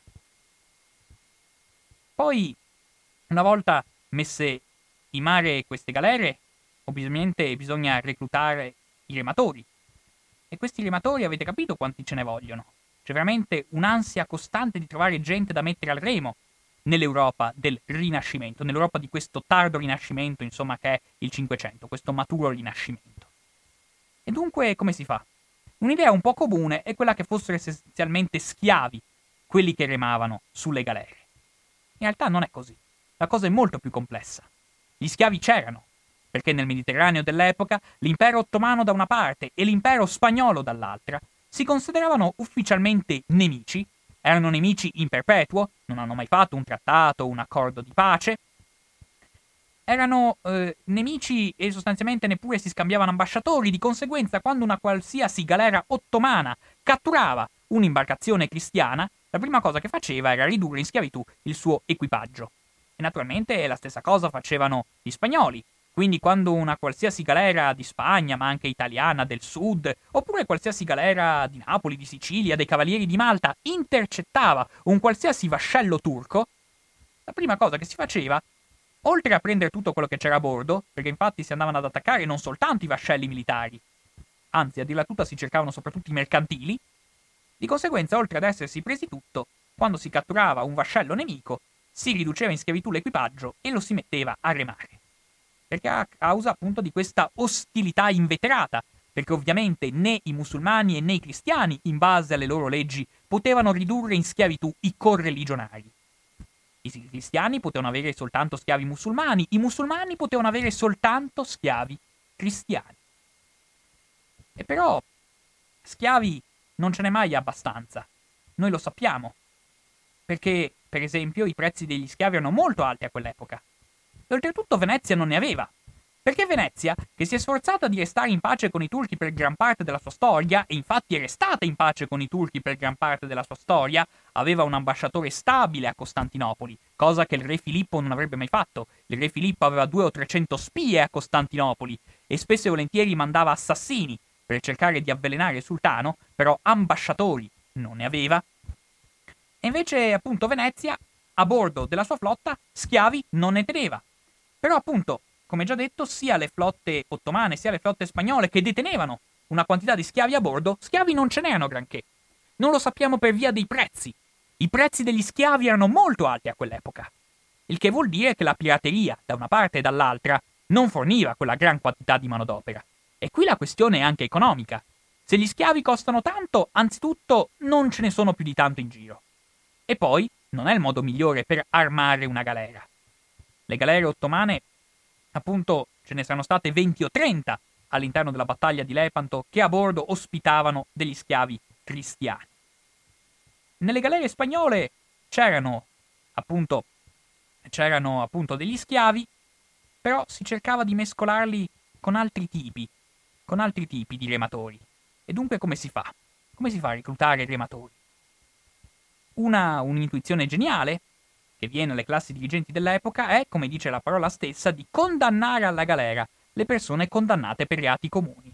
È in quel momento che la parola galera, che inizialmente andava a indicare un tipo di imbarcazione, passa a indicare anche la prigione. E chi viene condannato alla galera? Sostanzialmente tutti i tipi di delinquenti. Ci va il poveraccio che ha rubato il pane, ma anche l'assassino, l'uxoricida, l'eretico, ci va a finire sostanzialmente tutta questa gente. chiaramente la gran parte di loro sono poveri disgraziati, ma in realtà ci finisce in galera anche magari il sacerdote che si è spretato e che è stato ripreso dall'Inquisizione, l'intellettuale, che però magari ha ammazzato la moglie in un attacco di gelosia. Insomma, ci si trova un po' di tutto all'interno di queste galere. C'è una scena meravigliosa nel Cervantes, in Don Chisciotte, quando Don Chisciotte siamo in Spagna e vede una presenza abbastanza comune nell'Europa dell'epoca, cioè questi convogli di forzati incatenati che vengono accompagnati nei porti e lì poi messi ai remi delle galere e di nuovo incatenati. E Don Chisciotte interroga un gruppo di forzati che gli capita davanti sulla strada e interrogandoli si accorge che tra di loro c'è la gente più diversa. Questi forzati, insomma, sono una presenza comune, non solo nell'Occidente ma anche nell'Oriente di quel tempo, perché infatti i turchi, che si accorgono che quest'idea degli occidentali è molto saggia, iniziano anche loro ad applicare la medesima regola. E il sultano inizia a stabilire che per certe pene i cadì possono sostituire la detenzione oppure le, le, apune, con, oppure le punizioni corporali con un certo periodo di galera. In questo, in questo modo c'è un assoluto risparmio per lo Stato, il quale appunto anziché mantenere questi forzati all'interno delle galere, dello, all'interno scusate, delle prigioni dello Stato, le si manda a remare in galera. Persino gli stati che non avevano uno sbocco sul mare condannavano le persone alla galera e poi vendevano questi forzati agli stati che ne avevano bisogno. Così un piccolo staterello italiano che magari non aveva un accesso al mare, però condannava alla galera i suoi delinquenti e poi li vendeva. Li vendeva magari al Genova o al Papa. Cosa vuol dire vendere un forzato? Per esempio, ho un forzato che è stato condannato a 10 anni. Se ci date 10 ducati all'anno siamo ben contenti di lasciarvi questo detenuto. Peraltro, si preferiscono, come potete intuire, i forzati di buona condanna, come si diceva a quell'epoca. Gli ammiragli in particolare protestavano quando all'interno delle proprie galere si ritrovavano dei forzati che erano stati condannati a un solo anno. In un anno fanno in te- appena in tempo a imparare il mestiere, per cui gli ammiragli, gli ammiragli intimano ai tribunali sostanzialmente di essere severi e di dare delle buone condanne. Quello che si cerca infatti sono i forzati, questo è un termine comune nel linguaggio dell'epoca, di buona condanna. 5 anni, 10 anni, a vita, meglio ancora. Questa è gente che renderà, che imparerà il mestiere e che saranno i migliori. Oltretutto, gli ammiragli scrivono anche ai tribunali questa tendenza di usare continuamente la tortura della corda per interrogare i sospetti, che è una tortura universalmente diffusa nell'Europa del Rinascimento e dell'età moderna, la tortura della corda consiste nel fatto che ti legano le mani di dietro, ti tirano su con una carrucola e poi ti rilasciano ricadere bruscamente a mezz'aria, non si rischia di morire, quindi è una tortura perfetta per i tribunali. Però ci si rischia di fare molto male, soprattutto ci si rischia di slogare le spalle e in questo modo per molti mesi non si è più in grado di remare. Di conseguenza gli ammiragli spesso e volentieri protestano dicendo smettetela per favore di usare la tortura della corda perché i forzati che ci mandate sono rovinati da questa tortura e non sono in grado di vogare.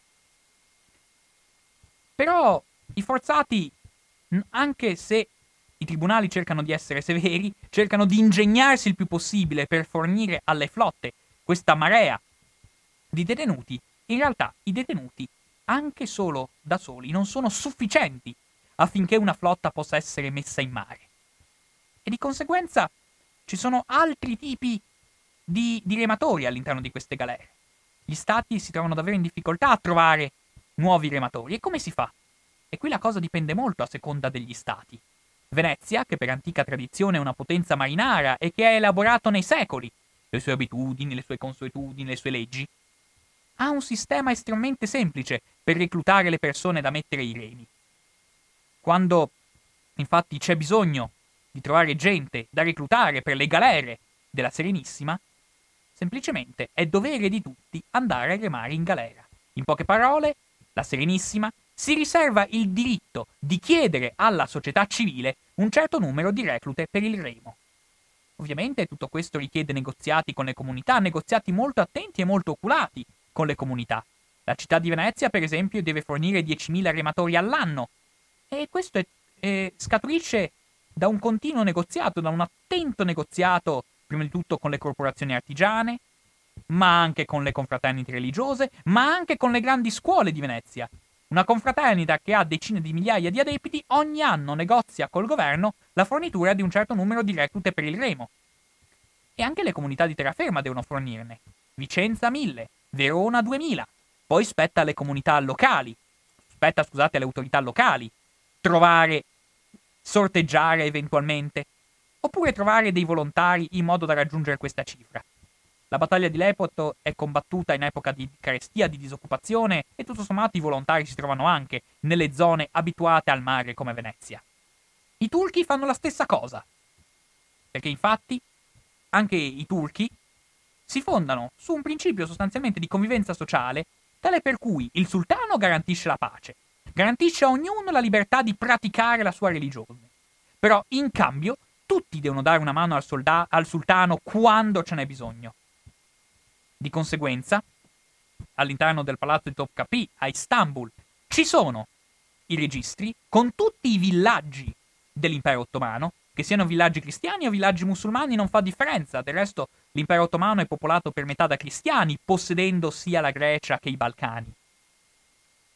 Andando a, gued- a vedere questi registri, ci si accorge di quali sono i villaggi che l'anno scorso hanno già fornito rematori e quindi quest'anno saranno esentati, Oppure ogni anno appunto si va a vedere quali sono i villaggi che devono fornire le reclute da mettere al remo e di conseguenza costruire una flotta per il sultano vuol dire anche molti mesi prima avvertire le autorità locali, i quali appunto organizzano questi convogli di persone che vanno quindi messe in convoglio e con denaro fornito dal governo si avvicinano alle coste dell'impero dove poi vanno a prendere, vanno a prendere servizio sostanzialmente con la flotta. Il re di Spagna questa cosa non la può fare, perché, perché il re di Spagna ha accordi diversi con i suoi sudditi. Non è ancora l'epoca dell'assolutismo questa. Non è ancora l'epoca in cui il re può dire lo Stato sono io e faccio quello che voglio. Il re di Spagna è re perché tutti i suoi vari regni di Murgia, di Granada, di Castiglia, di Aragona, di Napoli, di Sicilia l'hanno riconosciuto come re e hanno dei privilegi precisi da vedersi tutelare. Il re non può costringere le persone a remare in galera. Quando si costruisce la flotta per la battaglia di Lepanto, i veneziani sono anche abbastanza scocciati, perché a loro sembrerebbe così facile trovare rematori. Invece noi abbiamo i carteggi anche abbastanza risentiti, in cui il re di Spagna e i suoi ministri dicono mi dispiace, ma noi costringere le persone a remare in galera non lo facciamo. Lo faranno i veneziani, lo faranno i turchi, ma noi negli stati del re cattolico una costrizione del genere non siamo disposti a farla e non fa minimamente parte delle nostre consuetudini. E allora come si fa? Eh, l'unica cosa che può fare, al, massimo che può fare il re di Spagna, è trovare dei volontari. I volontari, c'è un termine specifico per indicarli nell'italiano di quel tempo. Li chiamano i buona voglia. E a Venezia si trovano anche i buona voglia. Perché vi dicevo che sostanzialmente sulle galere veneziane gli schiavi non remano. I forzati sono sì accolti sulle galere ma di malavoglia, ci sono delle galere apposta per i forzati. Di fatto, su una normale galera veneziana, chi rema sono quasi tutti liberi cittadini, i quali prestano il loro servizio, dopodiché al termine dell'estate ritornano ai porti, riscuotono la paga del servizio e sono sostanzialmente liberi cittadini. A Venezia si trovano anche, dicevo, questi volontari, perché appunto c'è questa tradizione di essere una potenza marinara, c'è l'orgoglio, ecco, di essere una potenza che ha un accesso al mare. Oltretutto ci troviamo in un'epoca di disoccupazione, di carestia e ovviamente in questi frangenti spiacevoli è più facile trovare volontari disposti ad armare in galera, anche se ovviamente, come potete intuire, intuire il mestiere del rematore è il mestiere più infimo, è il mestiere dei poveracci. Ci vanno veramente quelli che non hanno alternative perché è un mestiere che rende pochissimo, si pagano veramente poco i rematori. Del resto ce ne vogliono talmente tanti che non si può pagarli troppo. E di conseguenza a Venezia questi buona voglia si trovano anche. Ma in tutte le altre nazioni che non hanno questo orgoglio marinaro, diciamo così, tutte le testimonianze ci dicono che andare a remare in galera è la peggior disgrazia che può capitare a un poveraccio. E chi ci va a finire? Proprio quello che si è bevuto tutto, che è rimasto senza neanche la camicia addosso, la moglie lo ha piantato, è lì che dorme per strada e disperato si arruola in galera.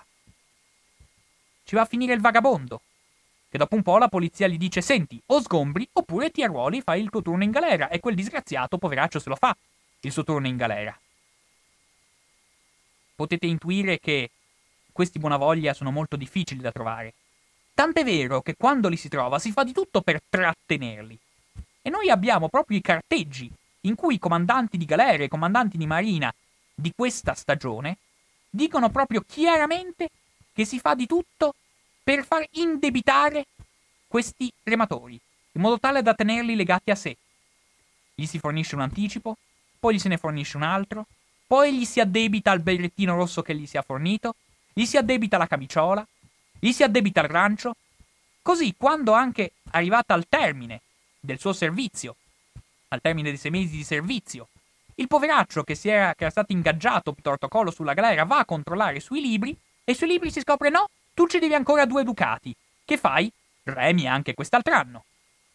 Insomma, capite quali sistemi si usano, talmente c'è bisogno di gente e talmente c'è quest'ansia di averlo, di avere gente, da mettere ai remi. E queste sono cose teorizzate ufficialmente, proprio per tenere legati a sé le persone che devono remare all'interno delle galere dello Stato. Nel regno di Napoli c'è un sistema ancora più straordinario di reclutare gente. Quando c'è bisogno di gente da mettere ai remi per le flotte del re di Spagna, al porto di Napoli si instaura un banchetto, dove de- dietro al banchetto c'è un segretario con un mucchietto di ducati d'oro, e invita, non, di- non dico venghino signori venghino, ma sostanzialmente lo stile è questo, invita la gente a giocarsi la fortuna, i soldi oppure l'imbarco in galera, a seconda di come va a finire. Quando trova due malcapitati che ci stanno, presta a ciascuno sei ducati, che sarebbe la paga dei sei mesi di servizio, poi loro se li giocano i dadi. Quello che vince prende i sei ducati dell'altro, i suoi li restituisce, così il suo debito col sovrano è saldato, e se ne va tutto baldanzoso con i sei ducati che ha guadagnato. Quello che ha perso purtroppo ha visto ricevere in prestito sei ducati dal sovrano che non può più restituire, ovviamente, e di conseguenza si fa il suo turno in galera. Questo è il genere di umanità che si trova a bordo di queste galere. Questo è il genere di impatto che questo sforzo bellico ha non solo sui governi, ma sulle società del tempo.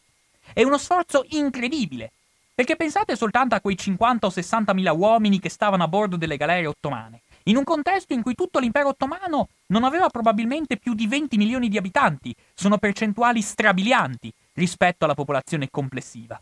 Quindi si capisce che se anche il Mediterraneo era abbastanza popoloso, questa fame di uomini era avvertita continuamente da tutti.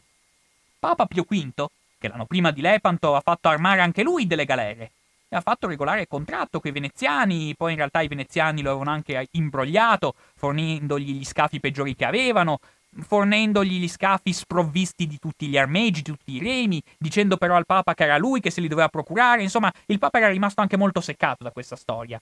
Però quando anche il Papa si trova nella condizione di dover trovare delle persone da mettere a remare a bordo delle sue galere, si lascia trascinare dai suoi consiglieri e chiede sostanzialmente ai grandi principi dello Stato della Chiesa, ai Colonna, agli Orsini, ai grandi nobili, ai grandi latifondisti dello Stato della Chiesa, di fornire un po' di contadini che lavorano per loro ai fini delle galere dello Stato pontificio, dando quindi ordine come capo dello Stato pontificio che tutti i contadini che sono stati selezionati devono, hanno l'obbligo di prestare servizio all'interno delle galere del Papa.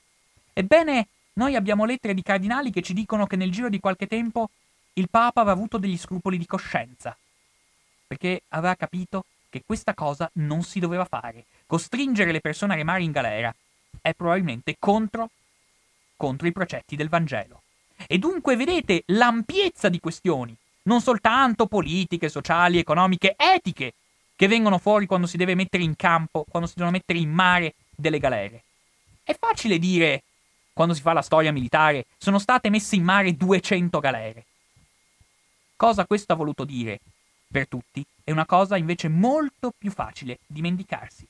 E naturalmente vi ho parlato solo dei rematori, che sono la parte più consistente perché ce ne vogliono veramente tanti. E i soldati, come si reclutavano? Non esistono eserciti permanenti in quest'epoca, anche i soldati si reclutano sul momento. Quando qualsiasi sovrano ha bisogno di soldati da imbarcare, nel caso specifico, di soldati da imbarcare sulle galere, ebbene già molto tempo prima è tutto un movimento di uomini d'affari, di addetti ai lavori, di imprenditori, militari famosi, grandi nobili, i quali vanno dal sovrano dicendosi disponibili a reclutare mille o duemila soldati. Dopodiché gli amministratori, insomma i consiglieri del, del, del sovrano, valutano la proposta il governo sborsa quei 5, 6, 10 mila ducati e in cambio, insomma, dopo aver firmato questo contratto, questo grande nobile si impegna a trovare soldati da reclutare. Quindi questi grandi nobili che possono essere i Gonzaga, i da Correggio, i Colonna, che hanno già un nome nell'ambiente, hanno già fatto questa cosa in passato, hanno già esperienza in quest'ambito, e hanno peraltro grandi feudi e grandi possedimenti pieni di gente che lavora per loro, si ingegnano, si danno da fare, mandano ufficiali in giro con i tamburini dicendo i ragazzi che hanno voglia di fare una vita nuova, che hanno voglia di vedere il mondo, che hanno voglia di guadagnare, che hanno voglia di andare fuori da casa, vengano. E ci sono quelli che vengono. Gli ubriaconi, i poveracci, i disoccupati o semplicemente quelli che hanno voglia, davvero, di vedere il mondo. Si trovano.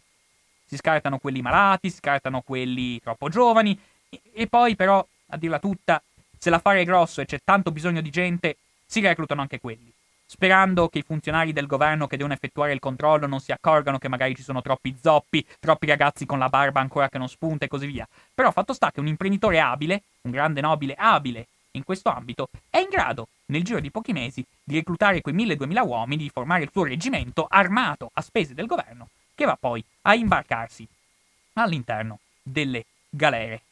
Naturalmente ci riescono soprattutto nelle zone di montagna, nelle zone povere sostanzialmente. Gli stessi comandanti militari spesso e volentieri sono provenienti da quelle stesse aree. E gli stessi comandanti militari che difendono Cipro dai turchi in quella campagna del 1570-71, ci si accorge che gli stessi capitani delle compagnie, che sono gerarchicamente subordinati ai comandanti veneziani, vengono proprio da quelle zone povere. Sono tutti magari marchigiani, di Ancona, di Fermo, oppure umbri, da zone appunto che tradizionalmente avevano problemi di disoccupazione, erano pieni di gente che non trovava lavoro e che trovava quel tipo di lavoro lì. I turchi facevano tutt'altro. I turchi avevano un sistema straordinario di reclutare la gente, le truppe scelte, i soldati, i giannizzeri. Appunto la forza scelta, la forza più efficace, più efficiente, meglio addestrata che il sultano avesse in mano. Anche se si dice che le compagnie destinate alle galere erano le peggiori perché ai soldati non è mai piaciuto troppo combattere per mare. E come venivano reclutati questi giannizzeri? Ogni anno qualche ufficiale dei giannizzeri si recava nei Balcani, si recava all'interno dei villaggi cristiani sudditi del sultano e cercava qualche ragazzino promettente, qualche ragazzino cristiano promettente, il quale poteva, secondo un diritto che spettava pienamente al sultano, poteva tranquillamente essere reclutato, portato a Costantinopoli e lì arruolato all'interno del corpo dei giannizzeri. Possiamo a questo punto immaginare tutto il livello di contrattazioni, bustarelle per non far prendere mio figlio, prendi piuttosto quell'altro, o se no anche prendi mio figlio, così almeno esce dalla miseria e va a Costantinopoli a farsi una nuova vita. Di conseguenza ogni anno a Costantinopoli arrivavano queste pattuglie di centinaia, se non migliaia, di ragazzini cristiani, che appena arrivati a Costantinopoli venivano convertiti d'ufficio all'Islam, venivano sottoposti a un addestramento molto duro, li si affidava a dei contadini che nel frattempo quindi gli insegnavano a diventare dei bravi musulmani e ad essere anche ad essere dei bravi contadini, e dopo, quando avevano l'età ideale, rientravano nel corpo. E di questi giannizzeri, che erano la truppa scelta, c'erano probabilmente 4.000 a Lepanto, sostanzialmente gli uomini che hanno dato più filo da torcere, gli uomini più efficaci che il sultano avesse a disposizione erano tutti dei validissimi e dei fedelissimi combattenti del sultano, che però erano nati cristiani, nonostante adesso fossero degli islamici ortodossi, ma tuttavia erano nati cristiani ed erano stati cristiani da bambini prima di essere presi all'interno di questo ingranaggio. Cose da raccontare ce ne sarebbero molte altre, adesso ahimè non abbiamo più il tempo di farlo, ma insomma il suggerimento che mi sentivo di dare è proprio questo. C'è sempre una storia che è quella appariscente, che è quella degli avvenimenti, che sono quelli appassionanti da raccontare e sono quelli che arrivano all'opinione pubblica, sono quelli vistosi. Però, se si vuole capire veramente la storia, è necessario andare più a fondo e vedere tutte queste cose che a noi sfuggono, ma che ai protagonisti non sfuggivano, perché il re Filippo ci passava le notti con i suoi segretari per scrivere lettere a Napoli affinché spedissero il prima possibile i remi per le sue galere. Passava le notti a calcolare quanti forzati erano stati forniti dai tribunali quell'anno. Passava le notti a decidere se caricare sulle galere i moriscos che si erano ribellati, anche se poi gli aveva concesso la grazia e quindi gli dispiaceva un po' mandarli in galera, infatti poi non li manda. Le notti passavano a fare queste cose. E se noi vogliamo capire la storia, è necessario andare in profondità e vedere anche questi aspetti per non lasciarci traviare dalla propaganda che è sempre in agguato. Grazie.